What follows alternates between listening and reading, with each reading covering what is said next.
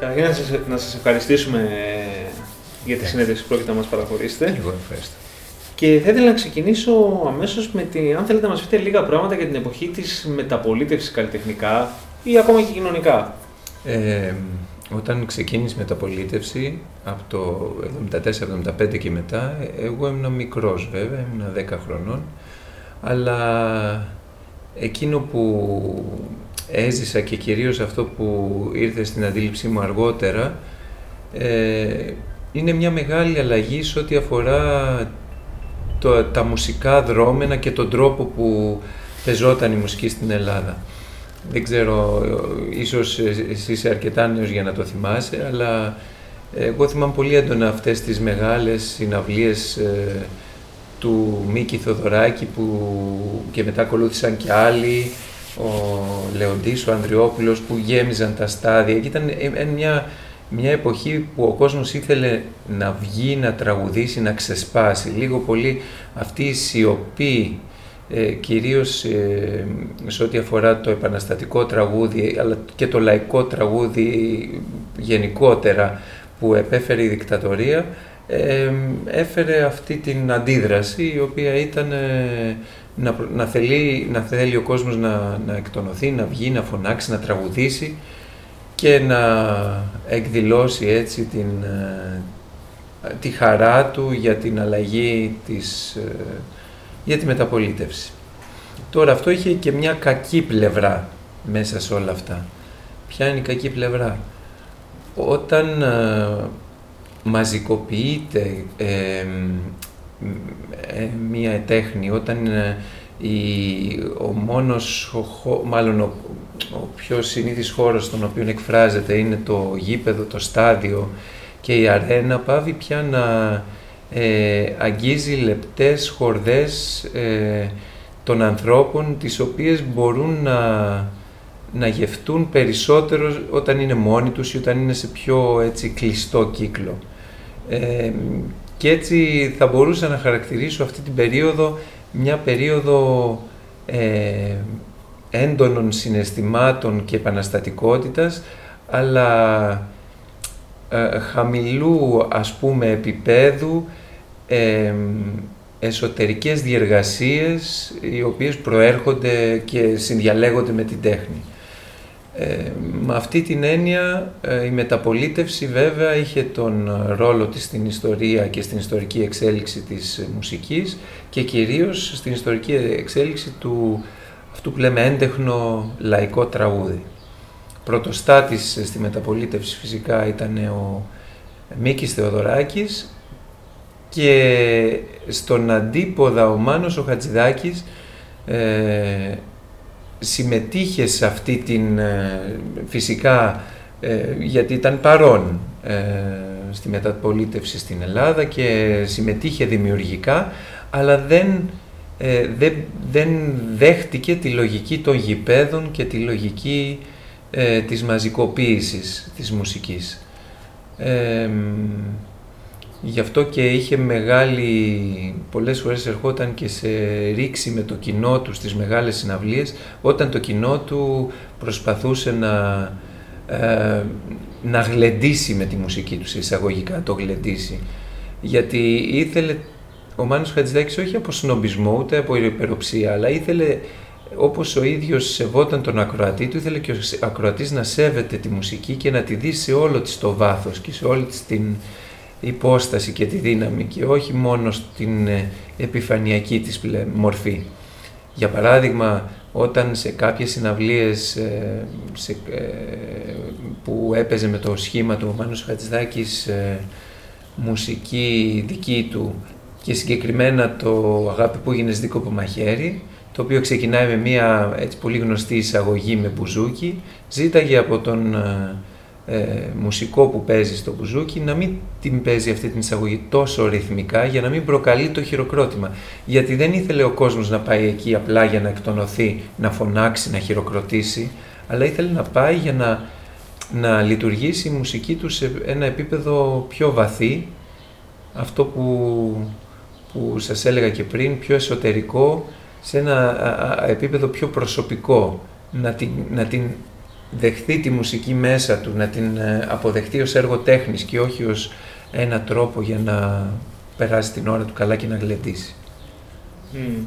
Ε, εσείς με το Μάνο Χατζηδάκη είχατε μια έτσι γνωστή σχέση με την ορχήστρα των χρωμάτων. Η σχέση με τον Μάνο Χατζηδάκη ξεκίνησε σχετικά αργά. Εγώ τον παρακολουθούσα βέβαια πολύ και ήταν ένα από τα ενδάλματά μου σε όλη μου την εφηβεία και αργότερα, αλλά η προσωπική μας συνεργασία ξεκίνησε το 1991 όταν ε, με κάλεσε να διευθύνω τους μουσικούς αγώνες ε, τραγουδιού της Καλαμάτας. Αυτό ήταν η αφορμή για να γνωριστούμε και εκεί μου ζήτησε να έλθω στην Ελλάδα μόνιμα από τη Γερμανία όπου εργαζόμουν για να συνεργαστούμε στην Ορσία των Χρωμάτων, να είμαι βοηθός του εκεί. Και αυτό ήταν μεγάλη τιμή για μένα γιατί εγώ τότε ήμουν πολύ μικρός, ήμουν 26 χρονών και οπωσδήποτε όταν σου προσφέρουν μια από τις καλύτερες ορχήστρες της Ελλάδας και ιδιαίτερα σου προσφέρουν τη δυνατότητα να συνεργαστείς με, το, με, με μια μουσική προσωπικότητα όπως είναι ο Μάνος Χατζηδάκης, είναι πολύ τιμητικό. Και έτσι και εγώ άφησα τη δουλειά μου στη Γερμανία και ήρθα στην Ελλάδα και έκτοτε ε, είμαι στην Ορχήστρα των Χρωμάτων και δουλεύω ως μόνιμος μαέστρος.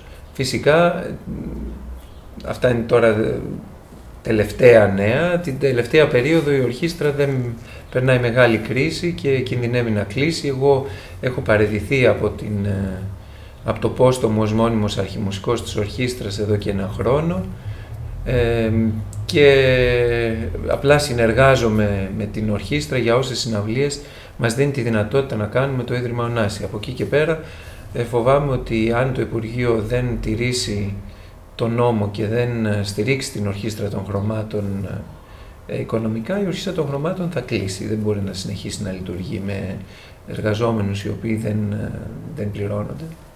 Πόσες ορχήστρες έχει αυτή τη στιγμή η Ελλάδα, επίσημα; κοιτάξτε, υπάρχει η κρατική ορχήστρα Αθηνών, η ορχήστρα της Εθνικής Λυρικής Σκηνής, η ορχήστρα της ΕΡΤ, η ορχήστρα του Δήμου, αν και εκεί ξέρω ότι έχουν κάποια προβλήματα, η ορχήστρα του Δήμου Θεσσαλονίκης, η κρατική ορχήστρα Θεσσαλονίκης ε, και υπάρχουν και κάποιες άλλες ορχήστρες οι οποίες όμως δεν ξέρει κανείς αν θα μπορέσουν να επιβιώσουν.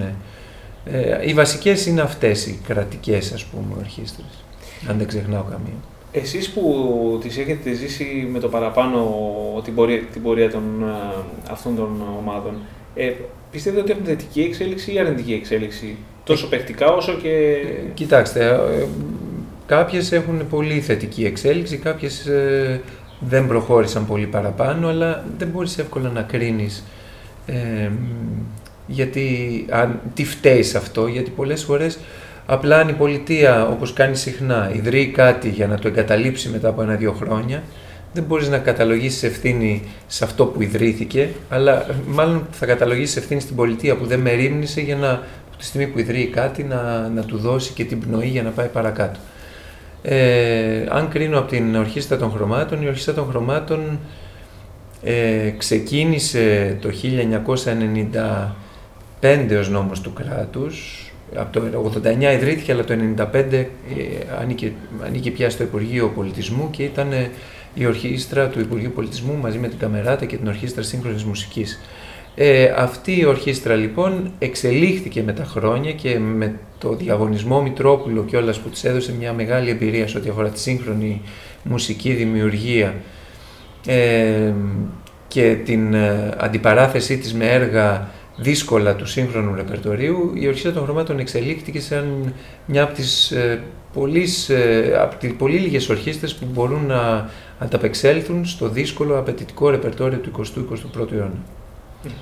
Αυτό όμως ε, δεν σημαίνει, ότι, δεν σημαίνει ότι όταν κάτι αξίζει και κάνει καλά τη δουλειά του, ότι στην Ελλάδα μπορεί να επιβιώσει. Ε, συνήθως ε, οι περικοπές γίνονται οριζόντια και όποιον, και όποιον πάρει ο χάρος που λένε. Οπότε γι' αυτό σας λέω, δεν είναι, δεν είναι, πολλές φορές δεν είναι κριτήριο ε, η ποιότητα ή η εξέλιξη μιας ομάδας, μιας ορχήστρας, αλλά μπαίνουν άλλα πράγματα στην, στον υπολογισμό του αν θα επιβιώσει ή όχι.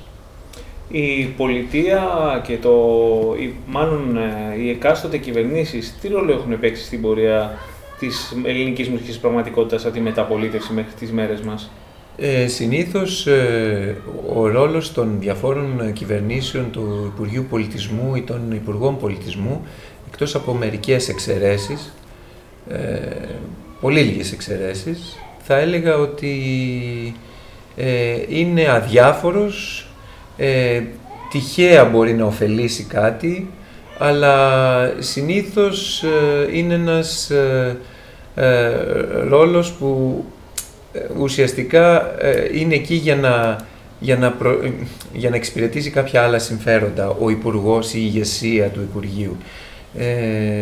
Τα Υπουργεία και ιδιαίτερα το Υπουργείο Πολιτισμού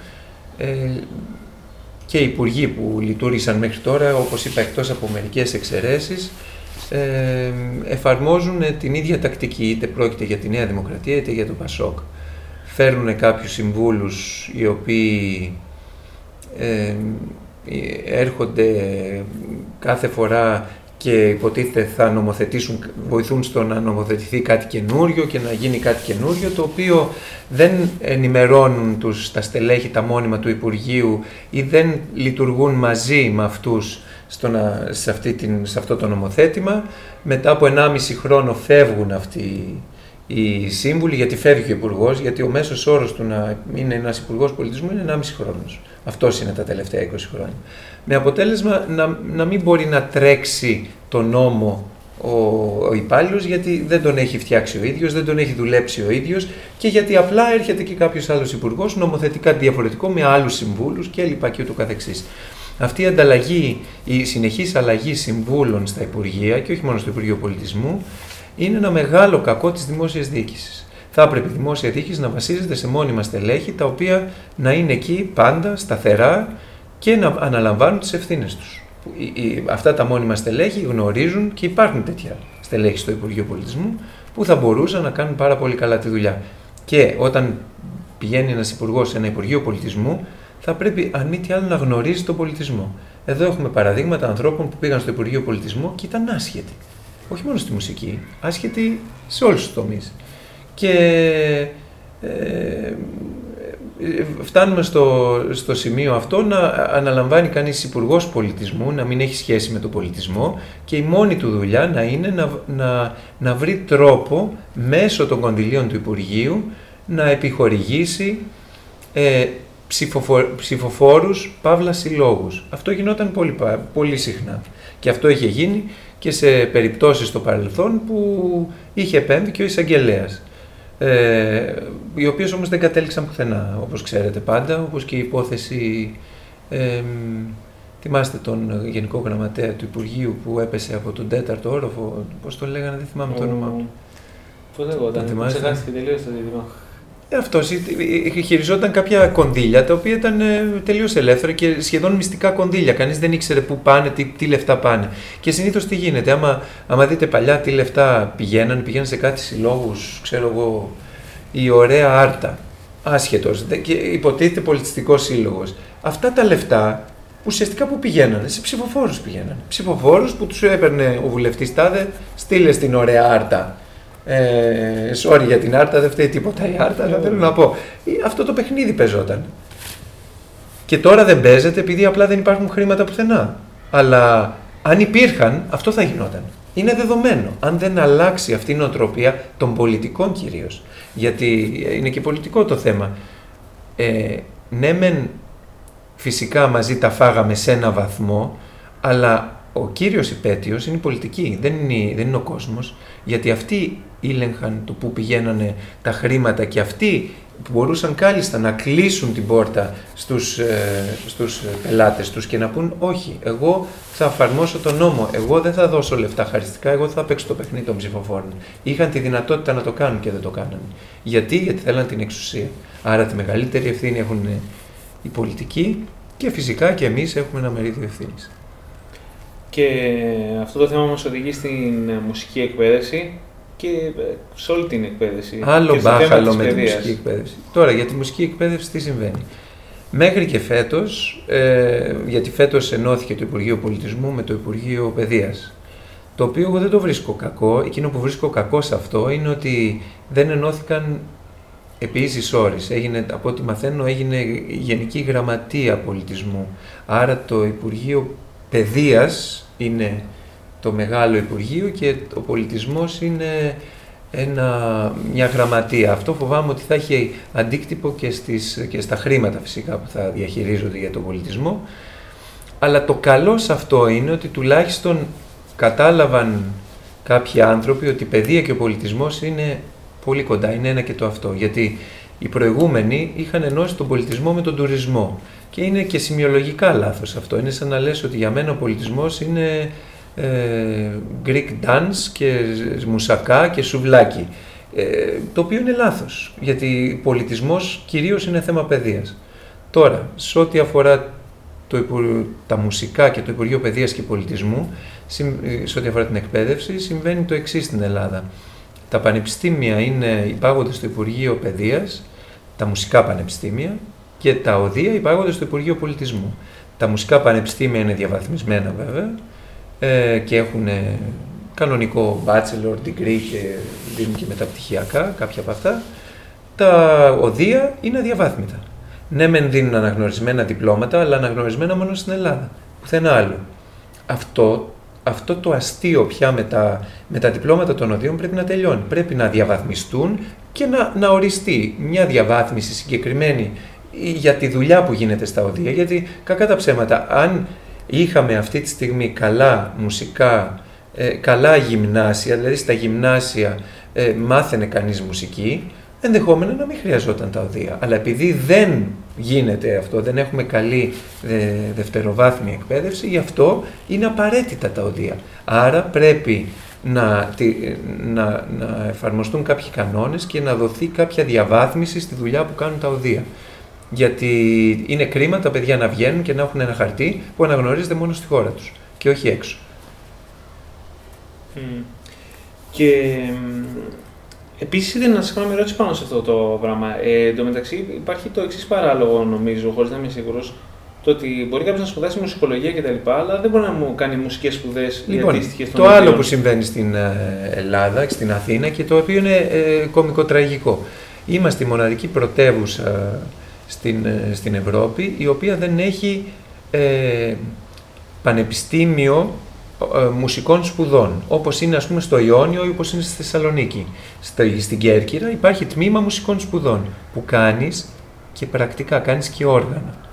Ε, μπορείς να κάνεις και μουσικολογία, μπορείς να κάνεις και το θετικό μέρος και το θεωρητικό μέρος, αλλά μπορείς να σπουδάσεις και όργανα σε ανώτατο επίπεδο. Δηλαδή ένα είδος μουσικής ακαδημίας. Το ίδιο είναι και το μακεδονικό σπουδών στη Θεσσαλονίκη. Ε, στην Αθήνα όμως δεν υπάρχει, υπάρχει μόνο μουσικολογίας.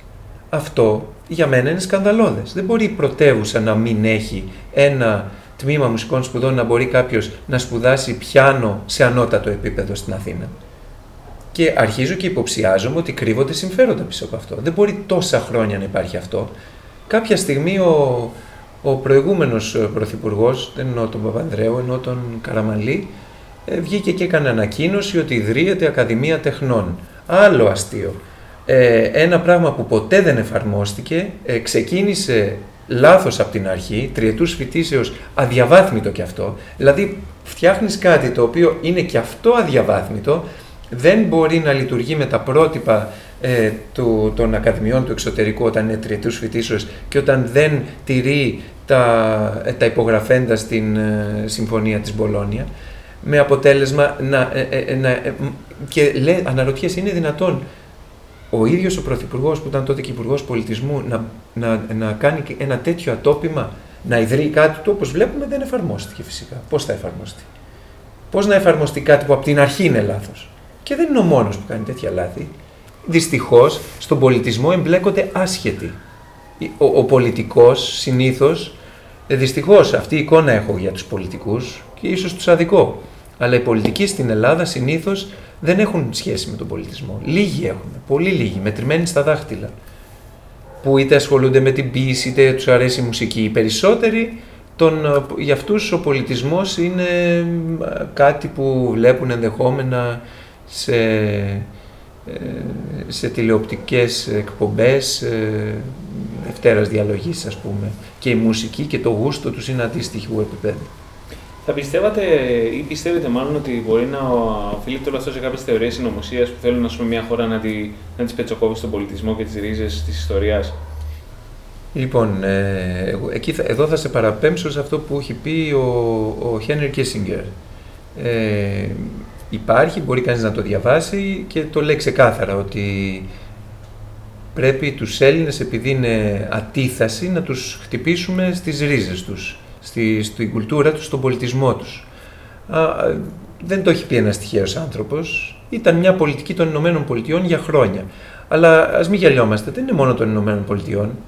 Έτσι ανταγωνιστικό όπως είναι το πεδίο και έτσι ανεξέλεγκτα όπως λειτουργεί ο καπιταλισμός αυτή τη στιγμή, χωρίς αντίπαλο δέος, ε, οθούμεθα προς μια πολύ βίαιη ε, αντιμετώπιση των, ε, των εργαζομένων αλλά και των εθνοτήτων και των χωρών πέρα από τους εργαζόμενους. Δηλαδή οι επιθέσεις πια γίνονται ε, γιατί τους βολεύει να μην υπάρχει μια χώρα στο χάρτη απλά, γιατί μπορούν να το ελέγχουν καλύτερα έτσι. Ή να διαμελήσουν μια χώρα σε μικρά κομμάτια για να μπορούν να το ελέγχουν καλύτερα.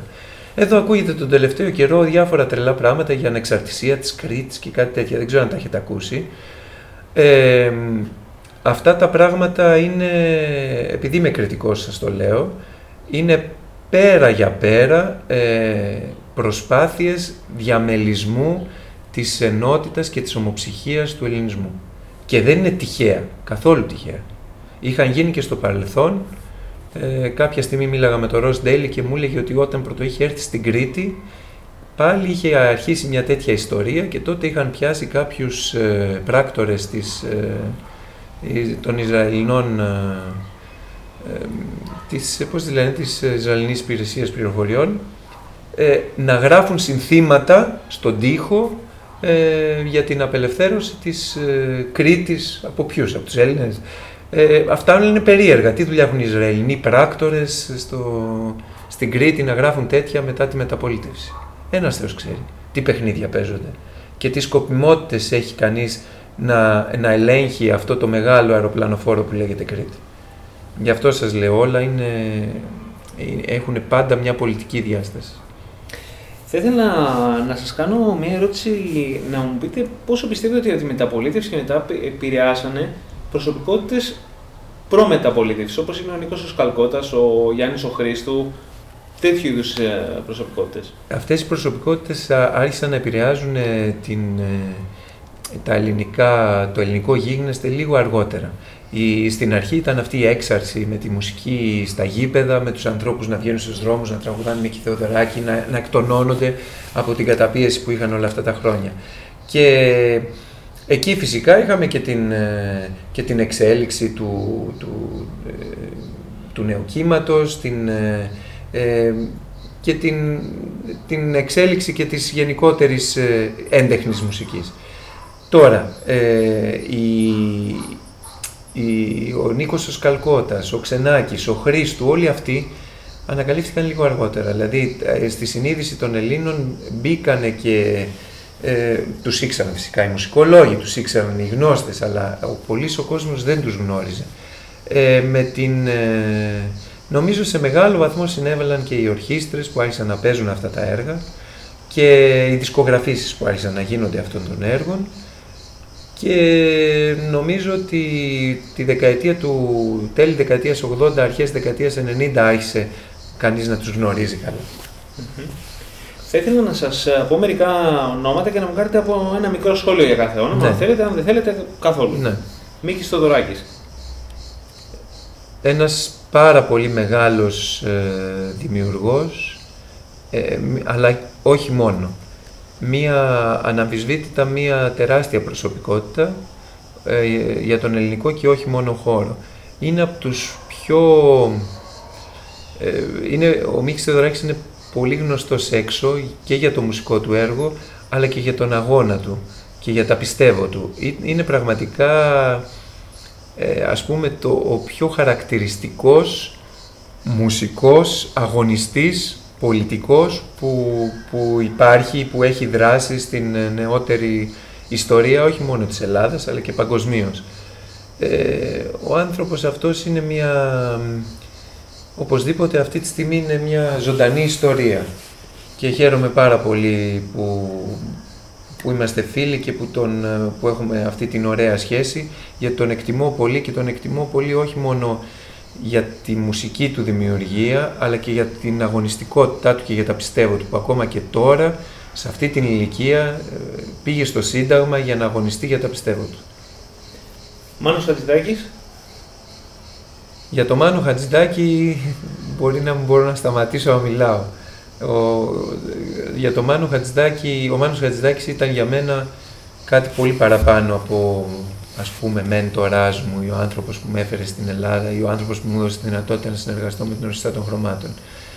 Ε, ο Μάνος Χατζηδάκης είναι, είναι ένας άνθρωπος που όσοι τον γνώρισαν ε, το κουβαλάνε πάντα μέσα τους γιατί ε, ήταν ένας άνθρωπος που σε ενέπνε, ενέπνε όχι μόνο το μουσικό σου, τη μουσική σου πορεία και τον τρόπο που θα τη διαμορφώσεις αυτή, αλλά ενέπνε και τον τρόπο που θα διαμορφώσεις την πορεία σου ως άνθρωπος γενικότερα. Ε, σε χαρακτήριζε, ε, σε, σε στιγμάτιζε με, με την ε, καθαρή του σκέψη, με την ανθρωπιά του. Κανείς δεν ξέρει ίσως πόσο βοήθησε ο Μάνος Χατζηδάκης ε, τους ε, νέους, τους Έλληνες ε, συνθέτες, τους Έλληνες μαέστρους, τους Έλληνες μουσικούς γενικότερα, τόσο σε ηθικό επίπεδο, τόσο σε ε, μουσικό επίπεδο, αλλά όσο και σε οικονομικό επίπεδο. Πάρα πολλοί σπούδασαν από χρήματα που τους έδινε. Ε, αυτά τα πράγματα είναι είναι ανήκουστα γενικά διεθνώς. Πολύ λίγοι άνθρωποι ασχολούνται με τον συνάνθρωπό τους τόσο πολύ και στέκονται δίπλα του. Ανιδιοτελώς, χωρίς να θέλει, ο ίδιος δεν, δεν είχε τίποτα να ωφεληθεί από αυτό, παρά μόνο να χαρεί από την προκοπή ενός ανθρώπου. Ε, σχετικά με τον Θόδωρο Αντωνίου.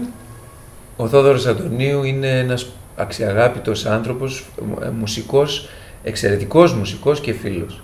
Με τον Θόδωρο έχουμε συνεργαστεί πάρα πολλές φορές ε, τον θεωρώ έναν από τους μεγαλύτερους Έλληνες συνθέτες και έναν από τους μεγαλύτερους Έλληνες ε, ε, και παιδαγωγούς, γιατί έχει βγάλει πάρα πολλούς συνθέτες ο ίδιος, πάρα πολλούς μαθητές, ε, μια πάρα πολύ μεγάλη προσωπικότητα και που έχει και αυτός μαθητεύσει κάτω από το Μάνο Χατζηδάκη και έχει και αυτός αυτή την, την ανθρωπιά και δίνει.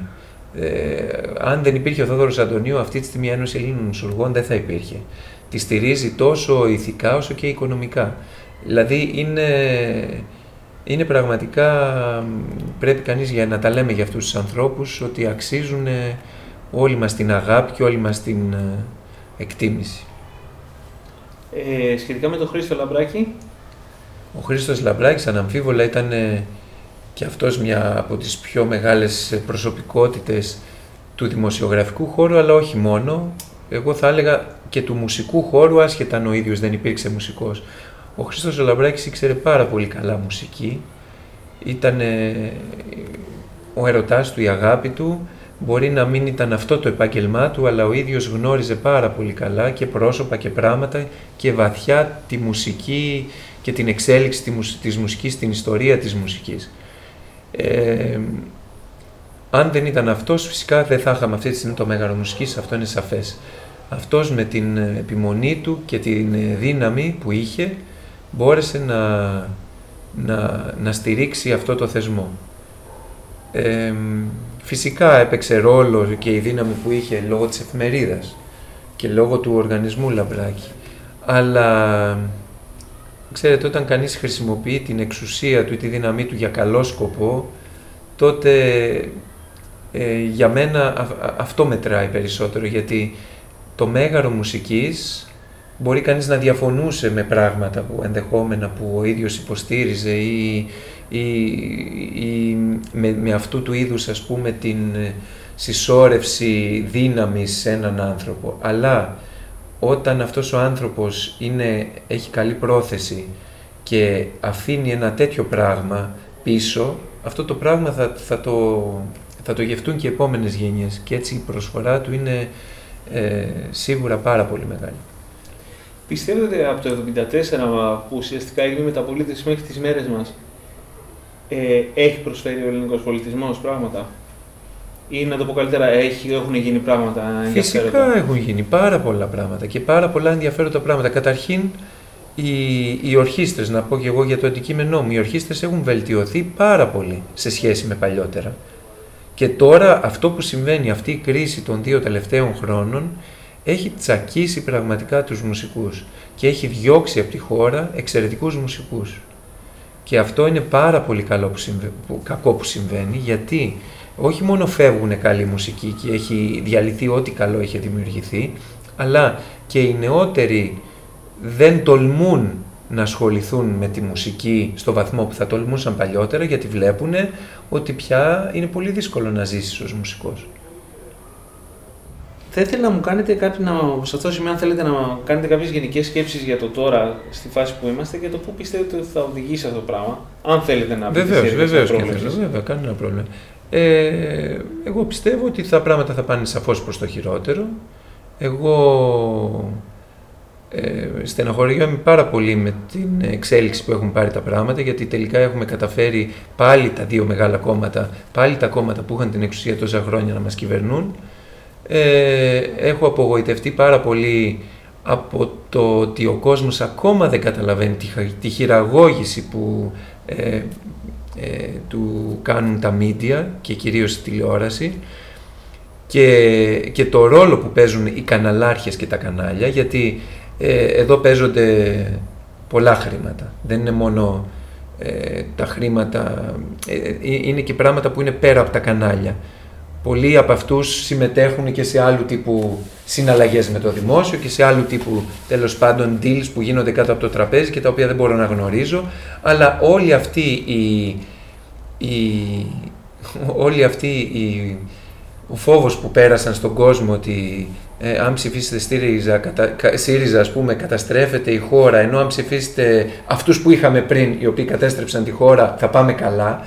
Αυτό το πράγμα εμένα με, ε, δεν ξέρω, δηλαδή με, κάνει να σκέφτομαι ότι ή οι Έλληνες έχουμε πάθει και έχουμε χαζέψει τελείως και βλέποντας τόση πολλή τηλεόραση και επηρεαζόμενοι από όλους αυτούς τους δημοσιογράφους που μας περνάνε όλα αυτά τα μηνύματα ή ε, ε, τι να πω, ότι κάτι δεν πήγε καλά στις εκλογές. Δεν μπορώ να πιστέψω αυτό το αποτέλεσμα.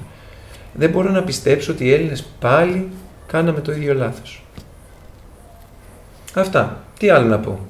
Δεν ελπίζω σε κάτι καλύτερο γιατί δεν είναι διαχειριστικό το θέμα. Δεν είναι ότι θα έρθουν οι πιο ξύπνοι της Νέας Δημοκρατίας και οι λιγότερο ξύπνοι του Πασόκ για να λύσουν το πρόβλημα.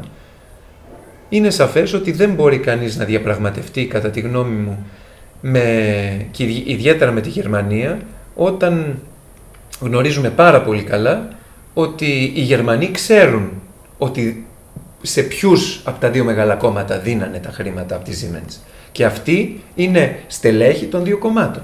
Πώς λοιπόν θα διαπραγματευτείς εσύ ως ε, κύριος Σαμαράς ή ως κύριος Βενιζέλος, όταν έχεις απέναντί σου μια Μέρκελ η οποία ξέρει ποιοι από αυτούς πήρανε χρήματα και με ποιον τρόπο εσύ μετά θα διαπραγματευτείς γιατί ανα πάσα στιγμή μπορεί να, τα βγάλεις, να, να βγάλεις στη φόρα όλα τα ονόματα, και να ξέρουμε μετά πώς παίζεται το πολιτικό παιχνίδι. Αυτό λοιπόν δεν μπορεί να λειτουργήσει γιατί θα εκβιάσουν οι Γερμανοί. Άρα πώς θα διαπραγματευτούμε; Λάθος ανθρώπους στείλαμε πάλι για διαπραγμάτευση είναι η γνώμη μου. Και έπειτα το θέμα δεν είναι αυτό. Άμα θέλουμε να το δούμε πιο γενικότερα, το πολιτικό πρόβλημα της Ελλάδας δεν είναι το μνημόνιο μόνο. Το πολιτικό πρόβλημα της Ελλάδας ε, ε, εντάσσεται μέσα σε ένα γενικότερο πρόβλημα ε, του αδυσόπιτου καπιταλισμού που έχει αφαιθεί έτσι ε, χωρίς χαλινάρι να κατασπαράζει τους λαούς και τις ζωές των ανθρώπων. Ε, άμα θέλετε τα προβλήματα ξεκινάνε από πολύ παλιά. Από, τις, από τη δύναμη που απέκτησαν οι ανώνυμες εταιρείες, από τη δύναμη που απέκτησε το, το χρηματιστήριο και αυτά τα τοξικά προϊόντα που λέγονται παράγωγα, και τα οποία τα θεωρώ ένα από το μεγάλο ε, πυρήνα του κακού, αλλά κανείς δεν μιλάει για όλα αυτά. Για όλα, όλα αυτά τους φαίνονται ωραία. Όλο, όταν μιλάει κανείς με πολιτικούς, ε, έχει την έννοια ότι, ε, έχει την αίσθηση ότι για τους πολιτικούς μας, μιλάω για τον, τα δύο μεγάλα κόμματα, μόνο ο, μόνο ο, η ελεύθερη αγορά υπάρχει σαν, σαν εναλλακτική και μόνο η ιδιωτικοποίηση υπάρχει σαν εναλλακτική. Τίποτα άλλο. Μικτά συστήματα δεν τα βλέπουν ή δεν μπορούν να τα φανταστούν ή θέλουν να μην τα φαντάζονται. Και τώρα ας μην γελιόμαστε, δεν είναι, αυτός, δεν είναι σοσιαλισμός αυτός που πρεσβεύει το Πασόκ. Αυτά. Δεν έχω τίποτα άλλο να πω. Κλείνοντας και κάτω από όλες αυτές τις συνθήκες τις οποίες ε, συζητήσαμε, τι θα συμβουλεύατε ένα νέο μουσικό; Ένα νέο μουσικό θα το συμβούλευα να μελετήσει και να γίνει όσο το δυνατόν πιο καλός μπορεί ο ίδιος, ε, αν μπορεί να πάει και έξω να σπουδάσει ή να κάνει κάποιο σεμινάριο ή να επιμορφωθεί παραπάνω, γιατί οπωσδήποτε η δική μας αγορά είναι μικρή, τα πράγματα που βλέπει κανείς στη χώρα μας είναι λίγα σε σχέση με αυτά που γίνονται στο εξωτερικό και από εκεί και πέρα να σταθμίσει πώς θέλει να είναι η ζωή του και πώς μπορεί να είναι η ζωή του, αν μπορεί να γυρίσει στην Ελλάδα να προσφέρει, να το κάνει. Όχι μόνο επειδή αγαπάει τη χώρα του, αλλά γιατί το έχουμε και εμείς ανάγκη οι υπόλοιποι, δηλαδή θα βοηθήσει γενικότερα όλους τους Έλληνες ένας καλός, καταξιωμένος καλλιτέχνης να γυρίσει στην πατρίδα του, να διδάξει τις επόμενες γενιές. Αν όχι, να μείνει έξω και να διακριθεί, πάντα έχοντας και αυτό σαν ε, ε πάνω του την, την, ε, την αίσθηση και την πίστη ότι είναι Έλληνας και να το κρατήσει βαθιά αυτό μέσα του, γιατί είναι, είναι σημαντικό να, να αγαπάς την πατρίδα σου και να αγαπάς το έθνος σου. Δεν είναι ούτε ε, εθνικιστικού τύπου χρυσής αυγής προτροπές, ούτε τίποτα από αυτά. Είναι, ε, είναι κάτι φυσιολογικό που θα έπρεπε να το νιώθουμε όλοι μας χωρίς τύψεις. Αλλά σιγά σιγά μας περνάνε ακόμα και αυτό άμα προσέξετε ότι το να αγαπάς την πατρίδα σου είναι λίγο επικίνδυνο ας πούμε. Δεν είναι. Όχι. Αγαπά, αγάπατη και κάνε πράγματα για την πατρίδα σου.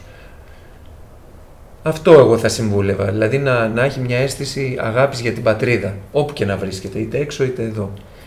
Και βέβαια σε ό,τι αφορά τους ε, ε, νέους ανθρώπους να μην δέχονται ό,τι τους παρουσιάζουν, ιδιαίτερα τα, τα μέσα μαζικής ενημέρωσης να είναι, ε, να είναι ενεργοί πολιτικά, σε όλους, πολιτικά και κοινωνικά, γιατί μόνο έτσι θα πάει μπροστά ο τόπος. Μόνο από τους νέους και μόνο αν οι νέοι μπουν ε, ε, με πολύ ενέργεια και δύναμη μέσα στο παιχνίδι και όλη αυτή η παλιά φουρνιά των πολιτικών που δημιούργησαν όλα αυτά τα προβλήματα να φύγουν από τη μέση και να, να, να μπουν νέοι άξιοι άνθρωποι οι οποίοι θα έχουν πολιτικά πιστεύω και οι οποίοι δεν θα, δεν θα πουλήσουν την πατρίδα τους.